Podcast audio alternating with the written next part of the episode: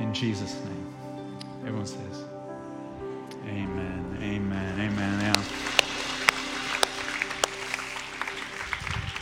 You can have a seat. So, God has just met Moses at a burning bush. God has appeared out of nowhere. And into the ordinary, everyday moment of Moses' life, God comes and creates this burning bush just off in the distance to his right, or maybe it was to his left, but just off there in the distance. And God does it there and not right in front of him because God wants to call him to leave his everyday, to leave his ordinary, and to go and see what it is that's burning just over there on the horizon. And Moses has to make a choice. He has to make a choice to decide to draw towards the extraordinary.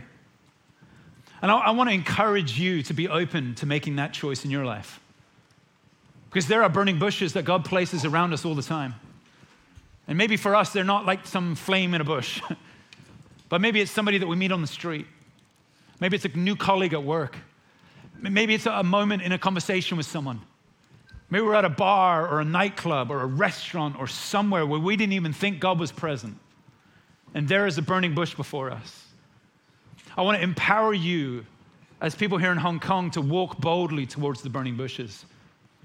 To recognize that God often breaks into our ordinary with his extraordinary. And when he does, it's chance and time for us to turn and walk and listen and hear. And as Moses goes over, God says these words to him Don't come any closer, Moses.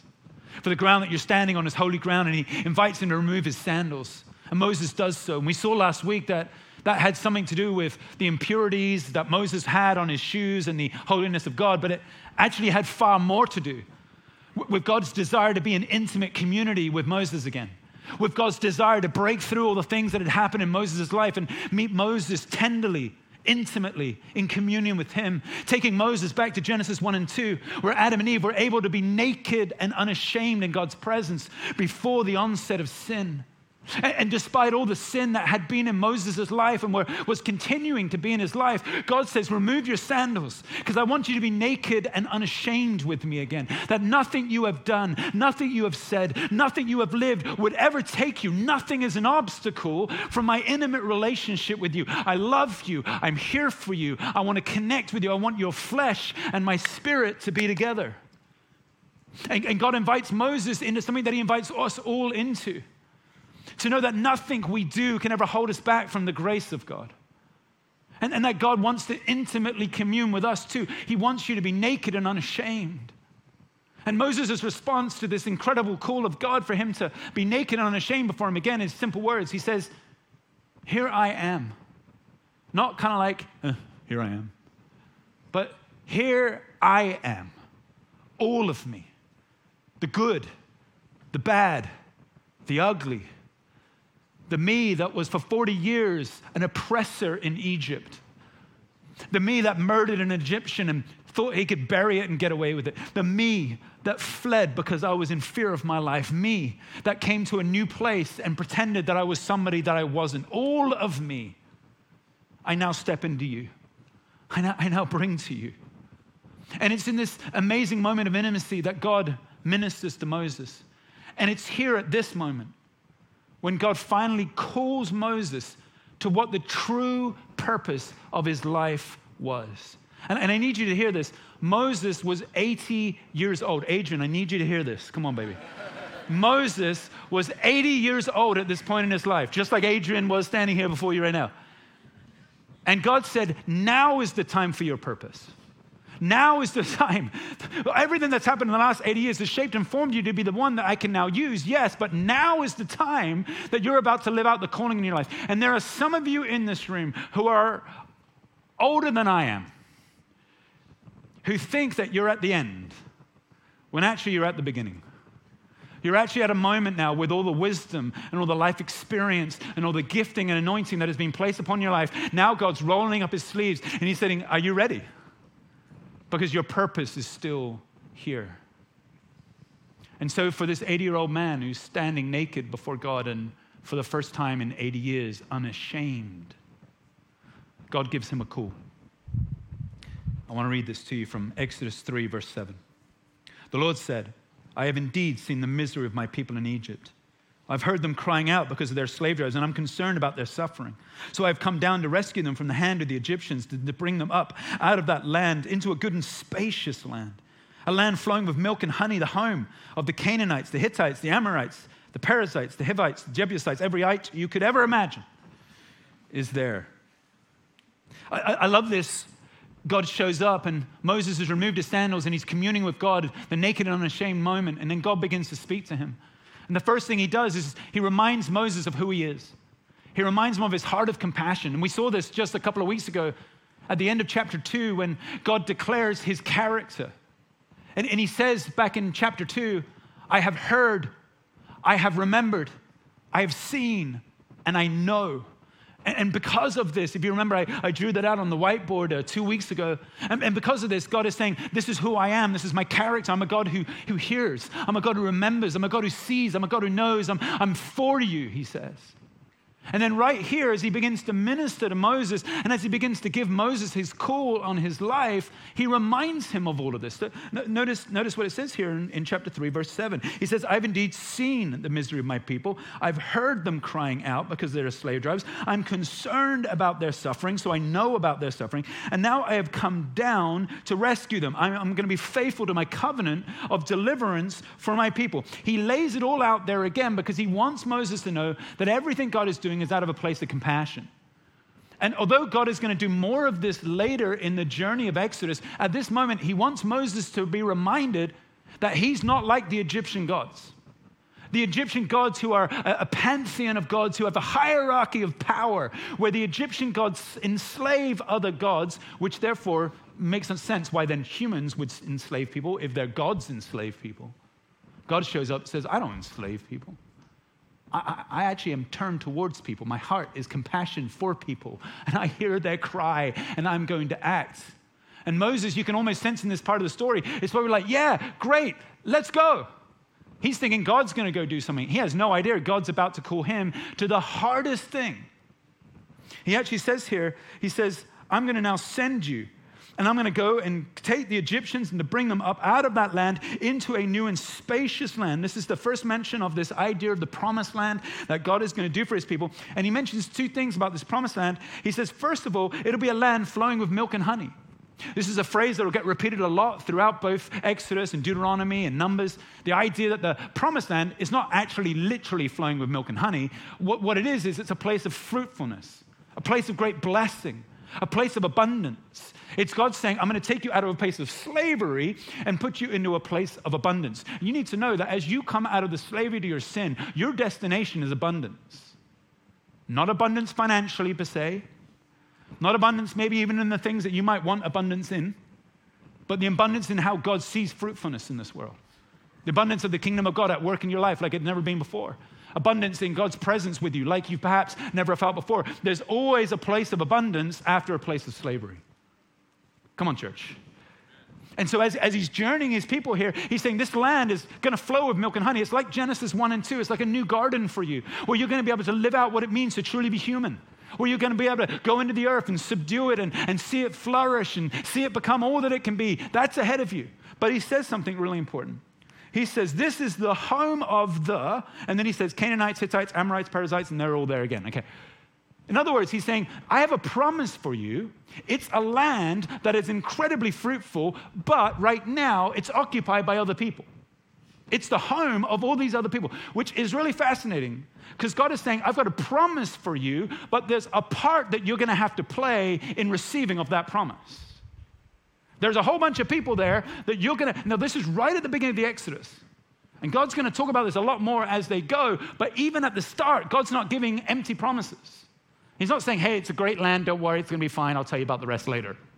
Right up front, he's saying, no, this is a land, but it's the home of these people right now, which means it's a promise that is given to you, but it's a promise that's going to need conquering. And it's really important that you understand how the promises of God work in our lives. It's very rarely that the promises of God are given to us on a silver platter.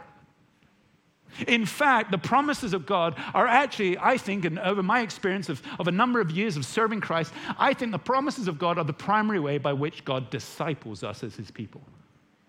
Because think of it this way so often, when God wants to give us something, something that is so good to us, when He wants to do something that's good for us, He will demand something good from us. And this is because God sees his promises at work in our lives and he wants to partner with us. You know, in the promises of God, we are not silent passengers, we are active partners. Now, now be careful here because that doesn't mean that your strength and your great wisdom and your ability will bring about the promises of God in your life. That's not what this is talking about.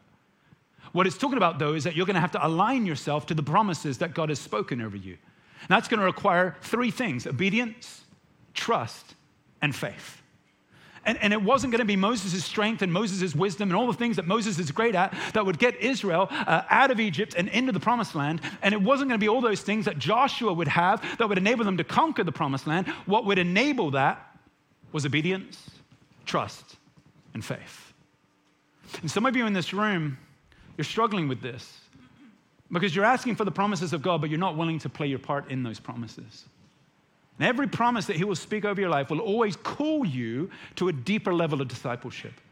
It will always call you to walk in obedience and faith and trust in the promise that God has spoken over you. And God is doing this for Moses because He's saying, I'm going to do all this stuff, but Moses, there's a role for you to play here. And God is inviting Moses to be willing to play his part. Will you have the obedience and trust and faith, Moses, to walk with me? And I feel like the Holy Spirit is saying to us here in Hong Kong in this hour will you, the Church of Hong Kong, have the obedience, trust, and faith to see the 90% of this city who don't know me come to faith? So I, I think he has a promise over Hong Kong.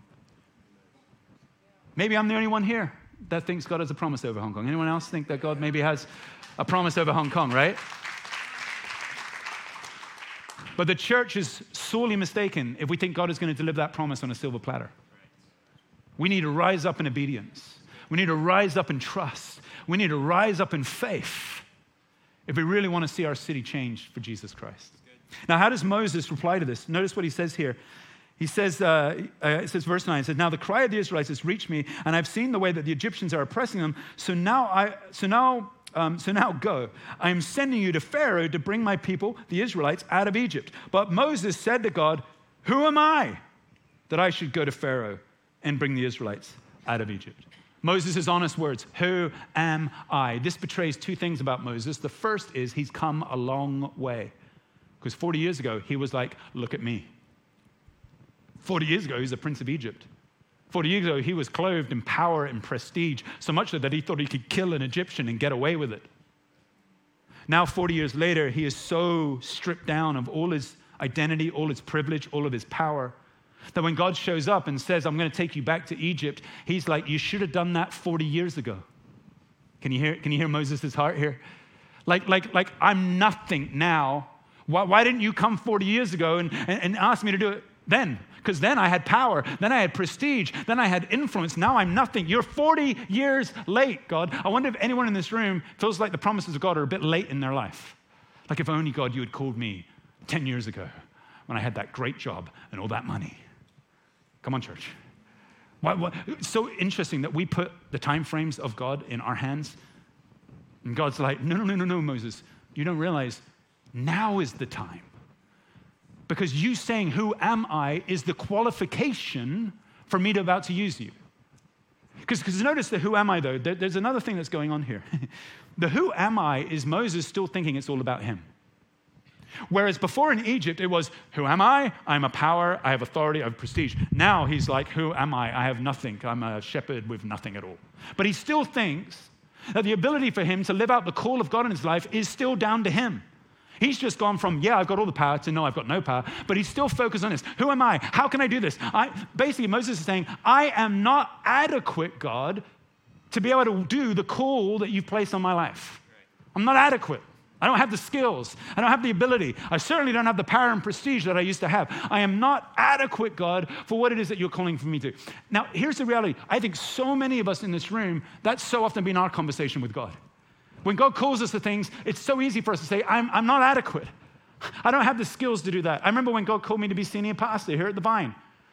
My, my, my great cry, cry was, I, I'm inadequate. I don't have the adequacy to live out this call. And you can ask my wife, I still feel that way 10 years later. It's a miracle that you come every Sunday.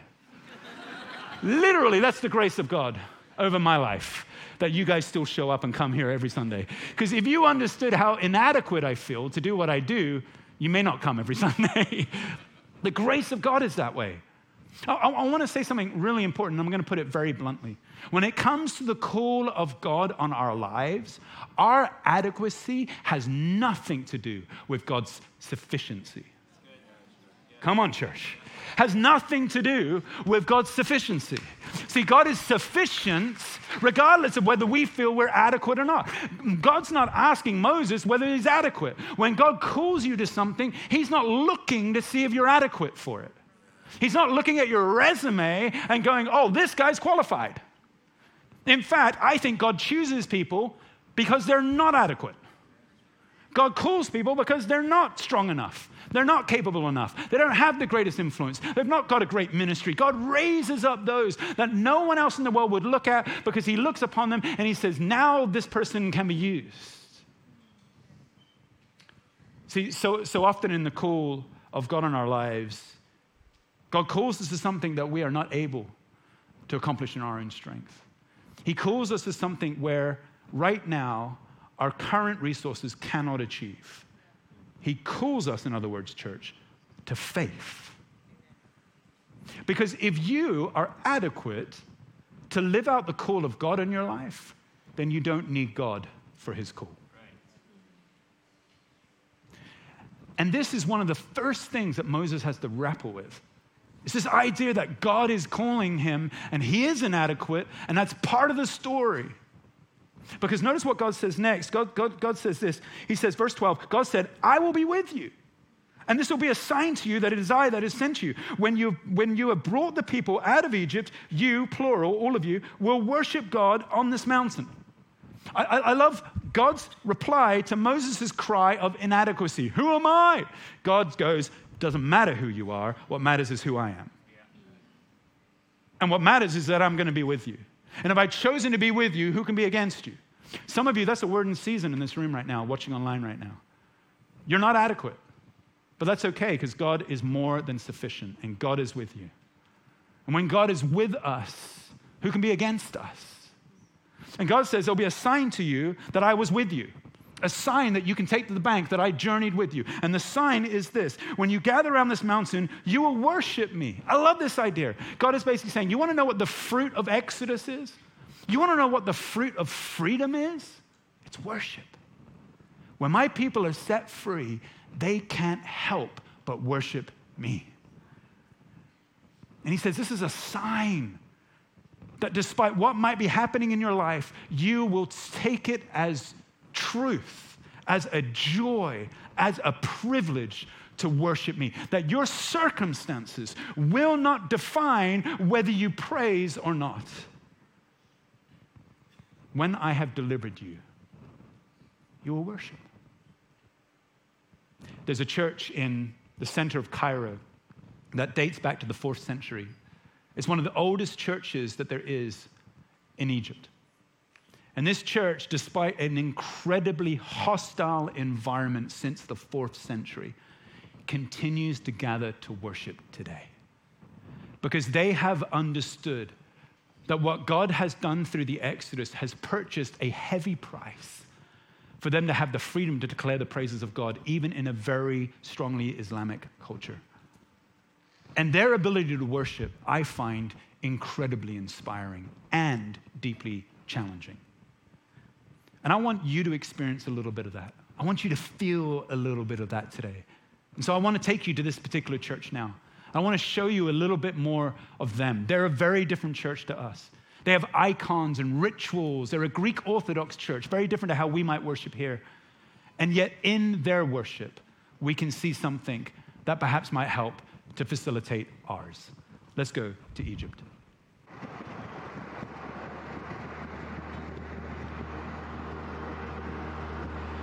We've come today to the busy, bustling center of Cairo City to actually explore perhaps what is the most central part of the Exodus story itself.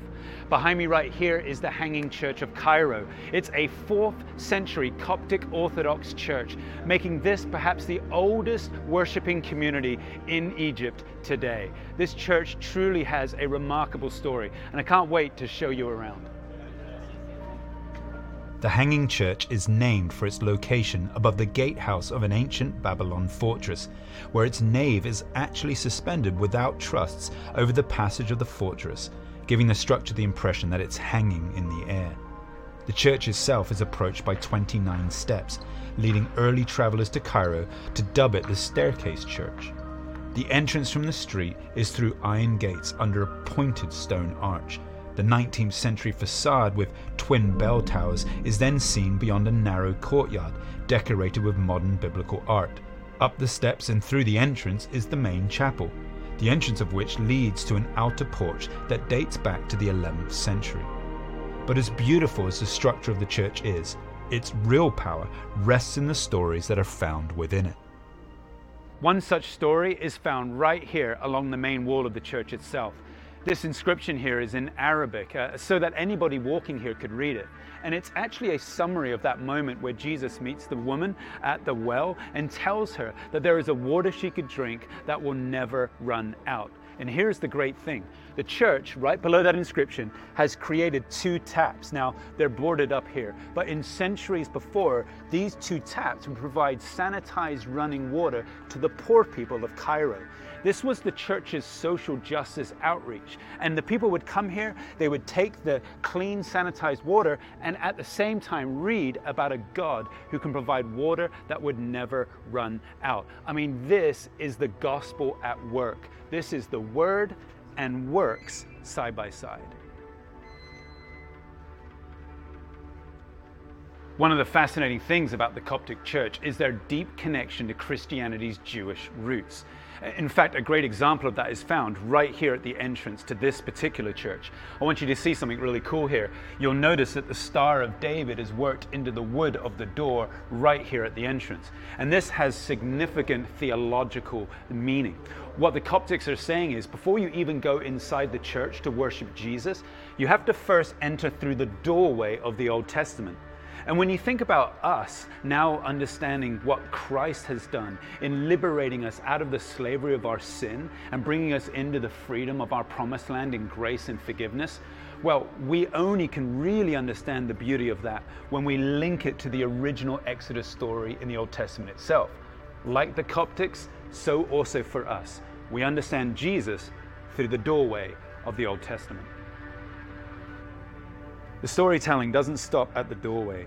Right inside the main entrance is a beautiful, spacious courtyard leading to the steps that take worshippers to the main chapel. The courtyard is covered in modern biblical art, telling stories of various Old Testament and New Testament events, specifically as they relate to Egypt. You know, just being here and being surrounded by all these mosaics and this beautiful iconography, I mean, you really get the sense of how important storytelling and remembering is to the Coptic practice of worship.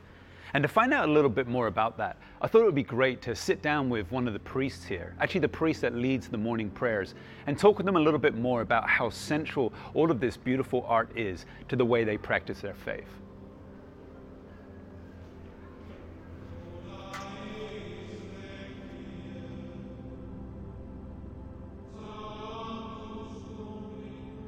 Father Samuel, we're so grateful uh, that you would host us in your ch- beautiful church and show us a little bit about the Coptic worship.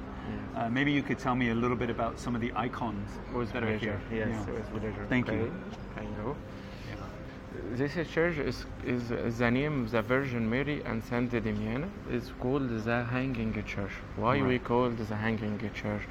Because it was built above the two fortress, Roman fortress. Uh, the ancient people put palm tree above the fortress Mhm. and built the church above the fortress without any foundation. Use uh, palm, palm tree and stones as a pavilion to this uh, church Wow. because it's called the hanging church. As we see, the, the shape of the roof is make, made by wood because the heavy in the the, the engineering style. Right, right, right, yes. right. Uh, this church is, was built as a basilican style.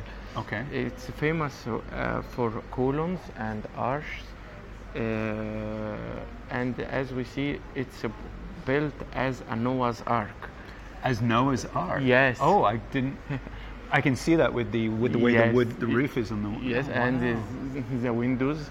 Uh, Oh yeah, yeah, yeah, yeah. as, as as we see, we if you if you uh, see the column, we Yes. can found uh, eight columns, Okay. with, which represent to the eight persons who's in the Noah's Ark.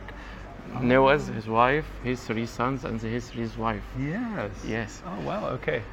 and why why is Noah's Ark so important? Yes, because the, Noah's Ark is symbol of salvation, and the, the church is is a symbol of is is a make a salvation for people uh, in the church. For And I know for the Coptic Church, Yes. the emphasis of salvation is very important. Yes, Right? yes. Are there other elements here that show us Yes. that? Yeah. this icon says a symbol of the heaven.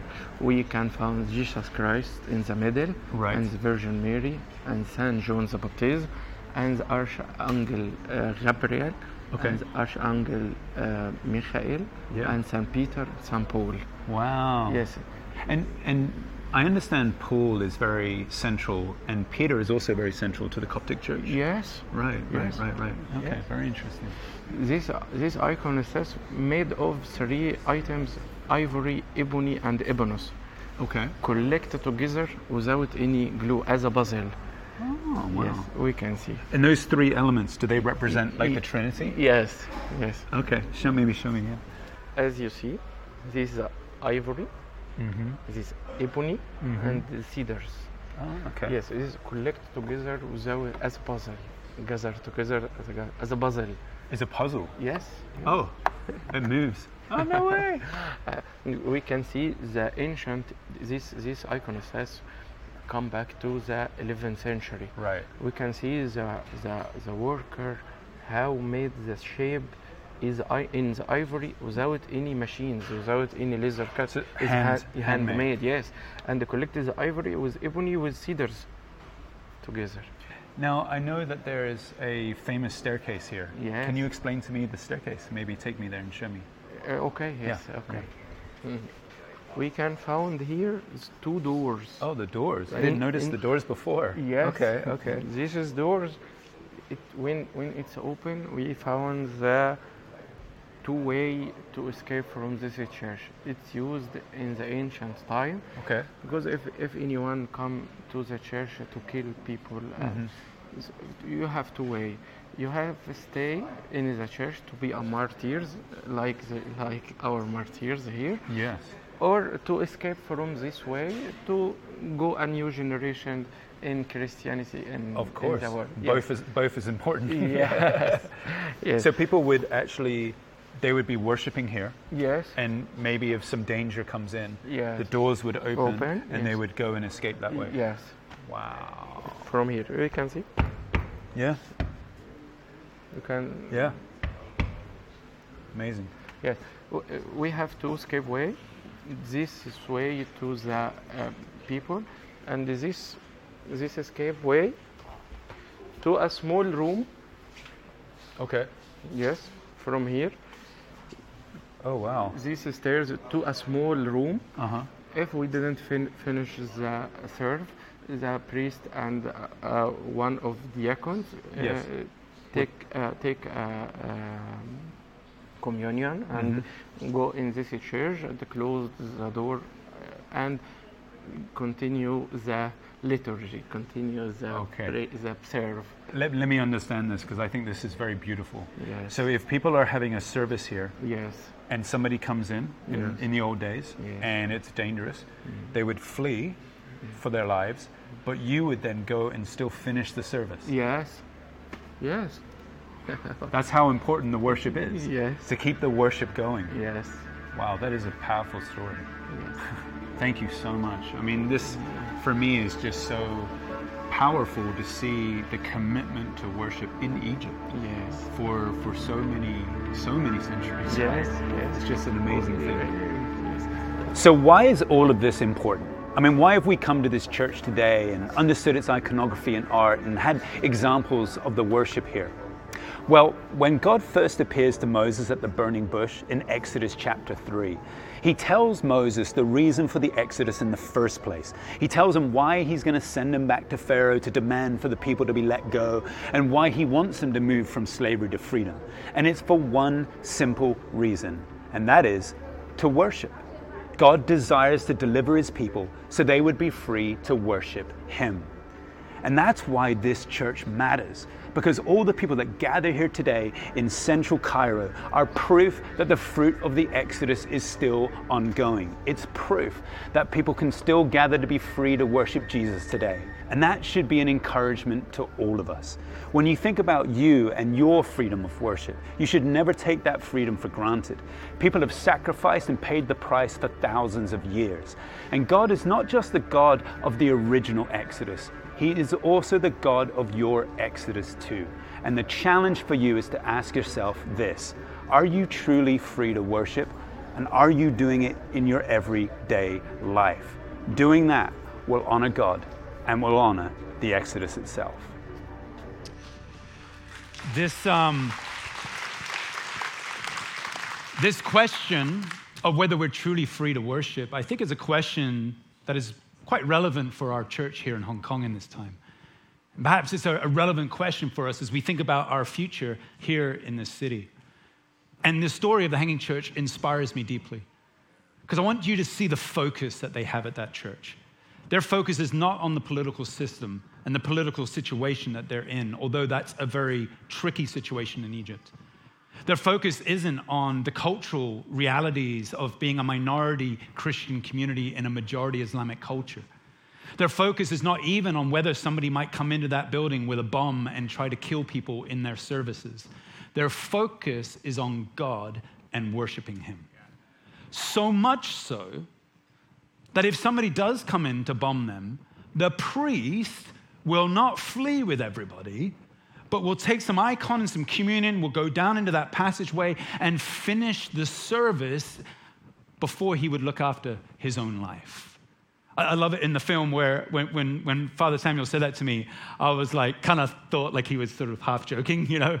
I'm like, really? Really? And he's like, yes, yes, of course. Almost like, would you not do that? You know, like, and I'm like, no. I would run really fast and throw vine people behind me. No, just kidding. I wouldn't do that. I wouldn't do that. Oh. But what a deep challenge, isn't it?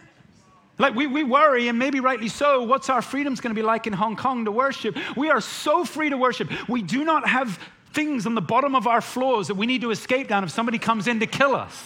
Are you with me, church? And they are so focused on worship because they've come to understand the beauty of the Exodus that God sets us free so we can worship, sets us free so that we might be a sign to the world of that freedom.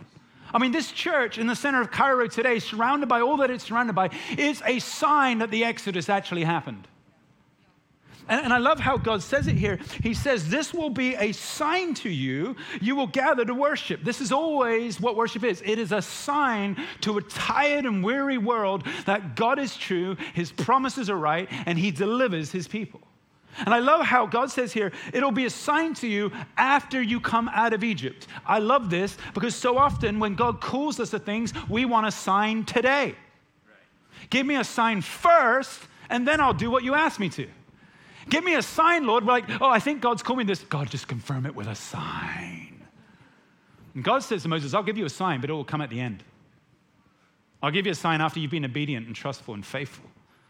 And you will gather around this mountain, and it'll be a sign. And from that point forward, it'll be a sign for all centuries and centuries and centuries of the power that there is for a God to deliver his people. The sign will come at the end to tell you that I was with you the whole way. The, the filming, I'm going to finish with a story. I am finishing. I'm going to finish with a story. The day that we filmed in the Hanging Church was day seven of 23 days of filming in Egypt. And it was quite easily the hardest day of filming for me. Not because it was technically difficult, but because of how I was feeling inside. We were, we were six days in or seven days in, and I have to say, it was such a battle to even get to Egypt. Four years of canceled visas, of not getting security clearances, of not knowing the, uh, whether the company we were working with in Egypt was going to come through for us. Four years of ups and downs. And every step of the way, pushing and pressing on and trying to do it and wondering, what are we doing? Is this really going to happen for us or whatever? And then we finally get to Egypt and we start filming, and the filming is going relatively well, but self doubt and insecurity is, is kind of really there for me. And I'm wrestling with this reality of have I just tried to make this work in my own effort? Like, is God really in this? I mean, is this really going to happen? Is this going to go through? Like, like, is this going to be a blessing to the church in Hong Kong? Is this actually going to help anyone? And, and the day before we filmed at the Hanging Church, one of our crew members from the UK got a phone call from his wife. His wife was pregnant, and she was supposed to give birth seven weeks after the end of filming. But she calls him and says, My waters are just broken, and I'm heading to the hospital. So he, understandably, jumps on a plane that day and flies back to the UK, and he manages to get there in time for the birth. Amazing thing. But we were a person down on our shoot as well. And that was frustrating me as well. Like, oh, God, why have we come all this way? And now, like, all this stuff is happening. And why did that person come? God, what are you up to? Are you even in this? Well, at the end of the filming with Father Samuel, I, I pretended like I was happy. Father Samuel, ah he's such a nice guy, right? Like, it's like, how can you not, like, be nice around him? But inside, I was like, ah, my attitude was really bad. And at the end of it, after we had finished filming, he said, uh, Andrew, I'd like you to come to my office. I want to share Egyptian tea with you. But you can't bring your cameras because it's a sacred place. And I'm like, well, internally, I was like, well, if I can't take my cameras, what's the point in going? Are you with me, church? Don't be with me. Don't be with me but I, and so I'm like having this bad attitude. I'm like, I'm not sure. And we had more filming to do in other places that day. So I was looking at my watch, looking at the schedule. And I remember like our Egyptian crew, one of the Egyptian guys that we had hired to help us with all the locations, he took me aside into a private place. It's like, just like, you know, when Jesus was bad and the disciples had to take Jesus to the side, you know, and speak. So he takes me to the side and he goes, Andrew, you need to understand when, when an Egyptian priest invites you for a tea, you do not say no. It's offensive if you say no. So I'm like, Are you telling me I have to do this? He's like, You have to do this. So I'm like, Okay, come on, let's go. Okay. I don't even like Egyptian tea, but that's fine. I'll go. So, myself, on my own, no cameras, no nothing, we go into his room and we sit down. And Father Sam was such a nice guy. You know, he, he, he sits me down in a chair next to his, ta- his, desk. He's got this big, massive, ornate desk. I sit down. There's a Bible open on his desk. Uh, there's a Bible open on my desk, by the way, most of the time there's a big Bible open on his desk, and on top of the Bible is, a, is an icon, one of, one of the icons. It's a, it's a wooden cross. And immediately my eyes are drawn to this cross, and I'm trying to think, what am I going to talk about with Father Samuel, you know? So, so I'm like, oh, nice cross. Can I, can I have a look at the cross? So Father Samuel takes the cross off his Bible, he passes it over to me, and I look at it. Now, it's a cross where there are two images on both sides. On one image, on one side, it's the uh, ascension of Jesus, Jesus floating up into heaven. On the other side, it's Jesus on the cross, bleeding on the cross. It was quite gruesome. It was kind of like one of these icons where you can turn it like this. But what struck me as soon as I saw it was that on the cross, at the top and the bottom, were massive pieces of grapes, pictures of grapes, and a little vine that was connected to the grapes. And I, and I looked at this cross and I, I said to him, What does this mean? What is this cross? What does it mean? And he said, Oh, this was made by the nuns in our nunnery just uh, by, the, by the side of the church. And this is the cross that says, I am the vine and you are the branches. And I, I started to like well up with tears. Because I mean, this guy didn't know all of the emotions that were going around in my heart that day. But God knew. And God had provided a sign. Not at the start, not even in the middle, not even at the beginning of year four. But when I had finally gotten to Egypt, we'd finally started recording, and there it was. I was with you the whole time. And that just released worship. It just released gratitude and thankfulness that my God was with me the whole time, even though so often I felt like he was distant. And I was literally like welling up with tears. And I think Father Samuel thought that maybe the icon was having an effect on me or something, you know. And he said, Would you like to keep it? And so this is now one of my favorite possessions. Here it is. This is it. Um, you can see it up here. You can see a big picture of it. Look at that. Look, there's that side, and then there's the not so nice side where he's bleeding and stuff. But, but can you see the grapes? Top, top and bottom. You can have a look at this afterwards if you'd like to look at this. Uh, it's one of my, honestly, one of my great, I'm going to place it on my Bible, one of my great treasures. it released me to worship. And I want you to know that God has a call on your life that you're not adequate for. And if you're part of the church here in Hong Kong right now, there's an important call on your life. And that is to be someone who can testify and be a sign to the world that God's promises are true, that He can bring freedom, and that He can truly set us free by His grace.